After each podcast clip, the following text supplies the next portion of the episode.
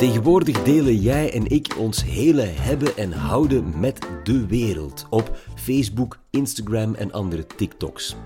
Weten we nog wel wat privacy is en bestaat het überhaupt nog?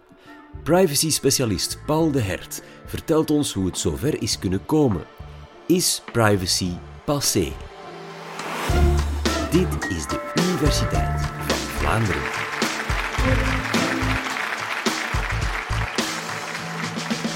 Het gaat slecht met de privacy, vertellen onze kranten, elke dag. En sommigen zeggen het is gedaan. Privacy is dood, voorbij.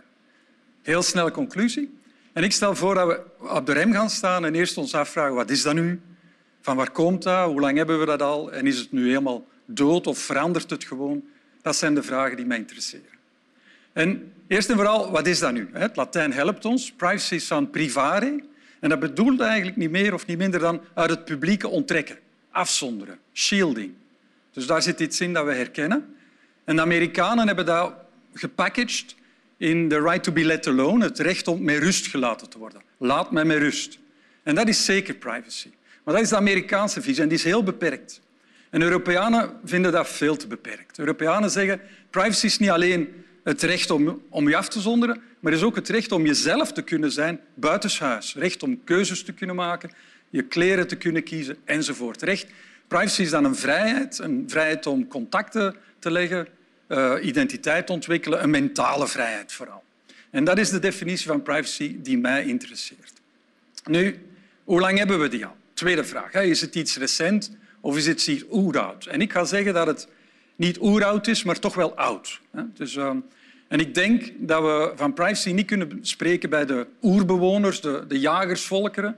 Dat is een mooi prentje dat het helemaal geeft. Geen privacy in dergelijke tent. Gesloten gemeenschappen die van elkaar afhangen om, om, de, om de jacht en de pluk te organiseren, maar die ook van elkaar afhangen om te overleven. En het individu in die groepen moest, moest meedoen, moest zich voegen in de groep. Buiten de groep plaatsen is, was levensgevaarlijk, want zonder die groep waren de risico's veel groter. Dus ik ga ervan uit dat we toen weinig privacy hadden. Maar dan verandert er iets belangrijks. 8000 voor Christus, landbouw. En landbouw heeft ons een hoop allergieën en, en tarwes gebracht, maar het heeft ons ook bijzondere dingen gebracht. Mensen gingen settelen, gezinnetjes vormen, huizen bouwen, prikkeldraad rond. Zeggen, dit is mijn stukje grond, dit is van mij. Mensen gingen ook een surplus bouwen. We gingen arbeid specialiseren. Er kwamen geleerde mensen. Allemaal mogelijk gemaakt door die landbouw. En dat heeft toch een enorm gevolg gehad. En in de vijfde eeuw voor Christus zien we die eerste gevolgen. We zien een, een stadstaat van de Grieken, Athene, waarin bijna alles wat we vandaag belangrijk vinden, democratie, vrijheid van meningsuiting, mensenrechten, individualisme, terugkomen. En dat is Vijfde eeuw voor Christus, fenomenale eeuw, belangrijke zaken. En ook privacy zit daarin. En wat we vooral weten van die Athene, Atheense samenleving is die prachtige, tragische dood van Socrates, die in een dispuut met de rest van de gemeenschap zegt wij zijn allemaal Atheners, jullie zien het zo, maar ik zie het anders en ik ga mijn mening niet veranderen. En dat is interessant, want hij plaatst zich niet buiten de groep, maar hij verschilt van mening geboorte van het individualisme, geboorte van een individu dat vrijheid claimt. Het niet krijgt, want hij moet de gifbekers uh, drinken, maar zijn waardigheid heeft hij kunnen behouden. Zeer belangrijk moment. Er is iets aan het individu dat we niet kunnen vernietigen als dat individu er gaat voor, gaat staan. Hij zet zich niet buiten de groep. En van dan af zou het verhaal zich ontwikkelen. Een westers verhaal, maar het gebeurt ook elders. En een tweede boost voor mij is dat fascinerend verschijnsel van religie. Het christendom is onze religie geweest, in onze contraien. En in de vierde eeuw na Christus is het een, een religie die eh, van underdog naar staatsleer is gegaan. Maar zeer belangrijk naar de dominante levensbeschouwing. En Augustinus, een van de grote kerkvaders, schreef in de vierde eeuw christenen leven in twee werelden. Er is de wereld van deze wereldlijke macht, maar er is ook de wereld van God. En christenen gaan in die twee werelden luisteren en verantwoording afleggen. En het kan zelfs zijn dat christenen de mentale ruimte gaan voorbehouden om te luisteren naar die stem van God tegen de stem van die wereldlijke leiders in.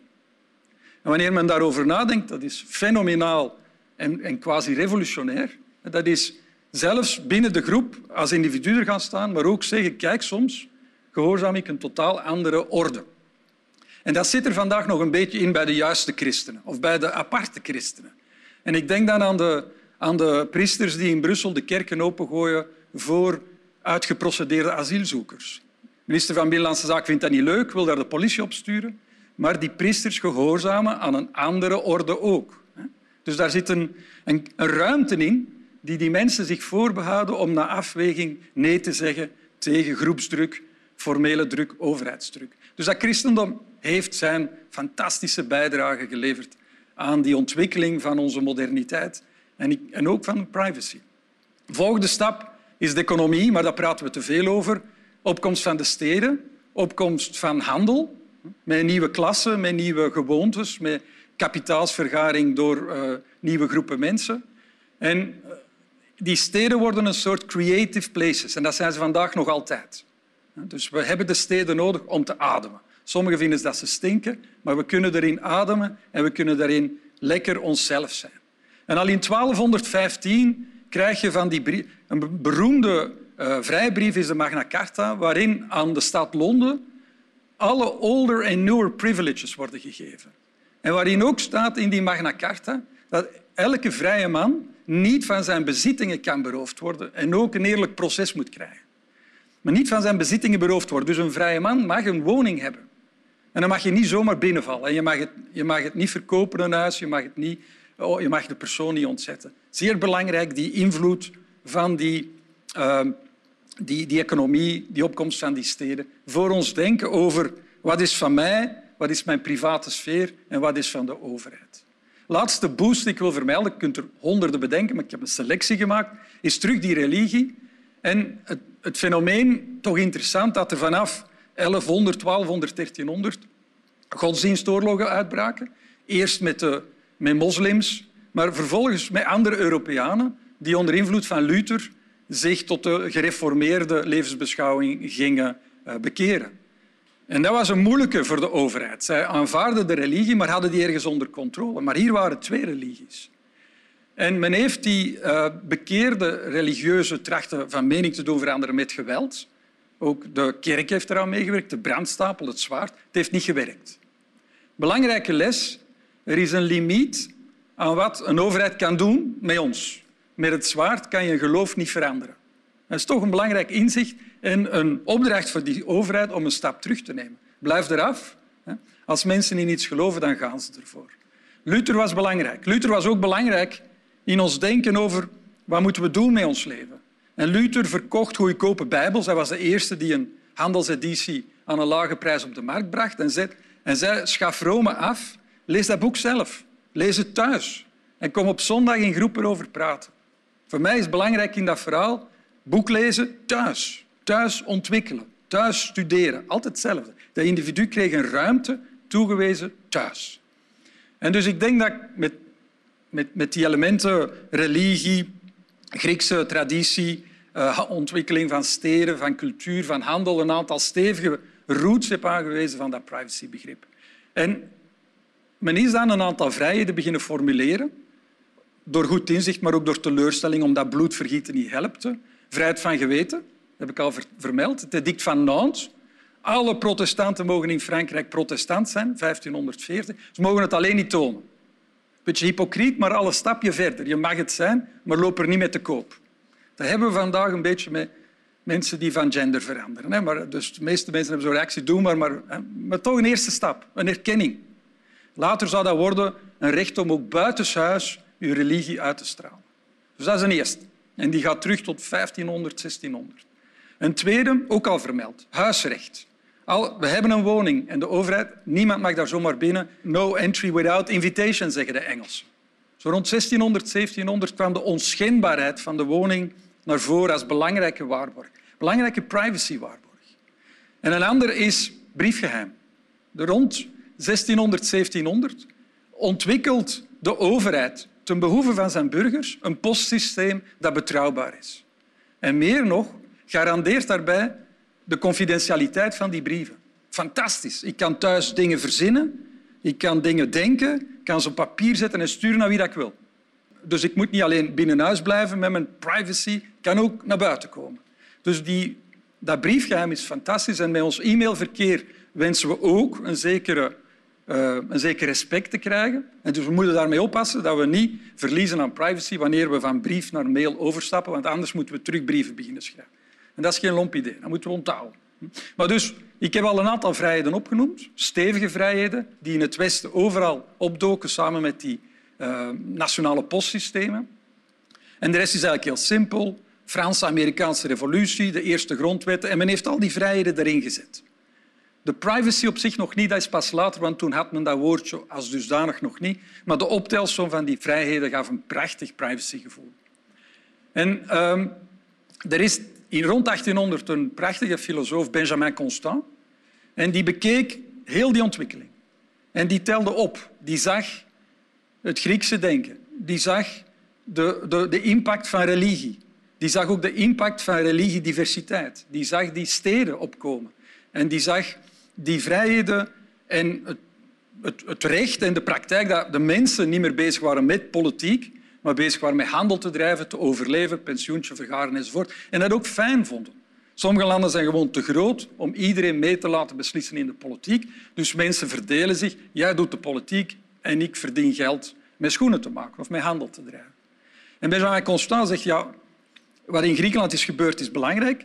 Nu zitten we toch in een ontwikkelde situatie waarin dat de mensen niet noodzakelijk mee willen stemmen over elke wet, maar zich willen kunnen concentreren op hun eigen woning, eigen gezin, eigen beroep, eigen ontwikkeling. En dus in zijn terminologie is dat een nieuwe situatie. We zitten in de moderniteit met vrijheden van de moderne. Ja? En privacy is de vrijheid van de moderne. Absoluut. Het woord kwam kortelings na dit werk van Constant in, in, in omloop. Maar ik vertel dat niet om Constant te belichten, maar de manier waarop hij werkt. Hij werkt als een bioloog die kijkt naar de natuur. En hij zegt, kijk eens, die ontwikkelingen zijn van een grote orde. En we zitten daarmee. En we zitten daarin. En we kunnen die vrijheden stom vinden, maar ze tekenen ons en we passen ze dagelijks toe. We hebben recent in België nog een deel van onze stemplicht afgeschaft. Dat is Benjamin Constant.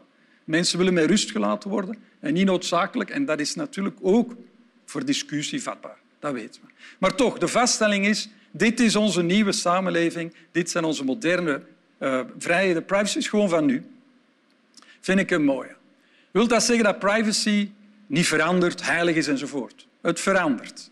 En het verandert zoals veel.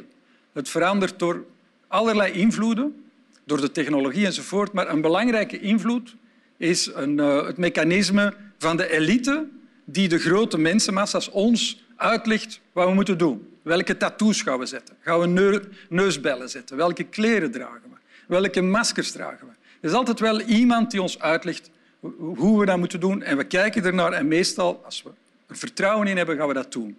En de eerste die dat deed, was Lodewijk XIV. In die 17e eeuw, die zijn ochtendbad compleet à poil nam in aanwezigheid van 200, 300 genodigden. Mochten kijken hoe dat de koning uit zijn nachtjapon stapte, van ondergoed wisselde en zich liet wassen door het personeel. Iedereen zat er naar te kijken. Iedereen wou dat ook. Iedereen naar huis, wat minder personeel. En ze begonnen allemaal hetzelfde te doen. En dat is een mechanisme dat ons privacy beïnvloedt. We laten ons beïnvloeden. En denk aan, maar vandaag kan het ook... Uh, Lady Di was ook zo'n vorst, een vorstelijk persoon. Maar de grote influencers, zoals we die noemen vandaag, kunnen ook artiesten zijn. Kim Kardashian legt ons uit hoe het is om zwanger te zijn als moderne vrouw, welke lichaamsdelen we laten zien. En miljoenen vrouwen over de wereld volgen dat en kopiëren dat. Een beetje copycat, maar dat, zo evolueert onze inzichten over wat is privaat en wat is niet privaat.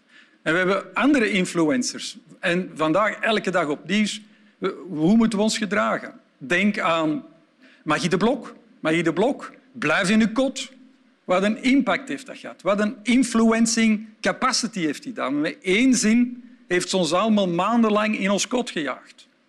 En niemand begreep iets van de virologen, maar die zin hadden we onthouden. Knappe influencer.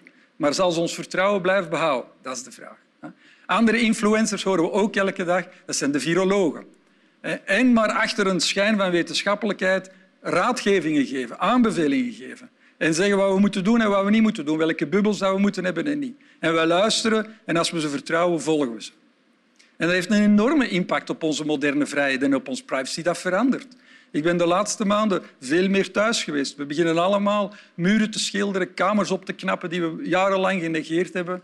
We worden wat huiselijker. En nu zijn we het beu en worden we misschien wat minder huiselijk. Hangt er vanaf. Dus die privacy klemtonen, kom ik buiten of niet? Welke kleren draag ik? Ik denk dat we allemaal wat slordiger zijn beginnen rondlopen de laatste tijd. We kwamen toch niet buiten. Dat is onder impact van een reeks factoren en influencers eindigen we daarmee. En het zal nooit eindigen, want morgen staat er iemand op en die zegt loop naar buiten, doe iets anders. En we zullen dat doen wanneer we die mensen vertrouwen. Dus dat is een prachtig verhaal. En vragen over privacy willen niet zeggen dat privacy voorbij is, maar willen juist zeggen dat privacy springlevend is. Want we gebruiken het en we denken uit dat framework. En ik verwijs terug naar Benjamin Constant. Die ontwikkelingen die ik beschreven heb, die religie, dat Grieks denken, die eh, opkomst van steden, ehm, die, die de handel drijven, dat, dat het buiten de grenzen gaan kijken, dat zijn zo'n stevige fundamenten dat het quasi onmogelijk is om dat op één dag te veranderen en op één dag te besluiten dat privacy dood is. Dat zal alleen het geval zijn wanneer al die belangrijke zaken helemaal veranderd zijn en we bijvoorbeeld terug naar een jagersgemeenschap gaan. Dat denk ik niet. En ik zie springlevende religie, springlevende handel, springlevende steden. Ik zie diversiteit in levensbeschouwingen. Ik zie vrij veel wat mij dagelijks in mijn optimisme over privacy voelt. En het is in die context dat ik naar debatten vandaag kijk, als belangrijk, maar zonder altijd te wanhopen. En, ik, en het gevoel dat ik daarbij heb, is...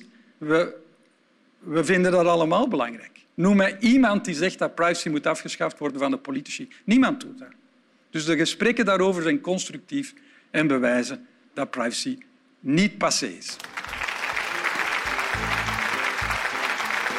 Oef, we hebben onze privacy dus nog. En zolang het duurt, zou ik die inzetten om toch te luisteren naar onze volgende podcast. We zullen je niet spammen, het is beloofd. Hop, naar de volgende.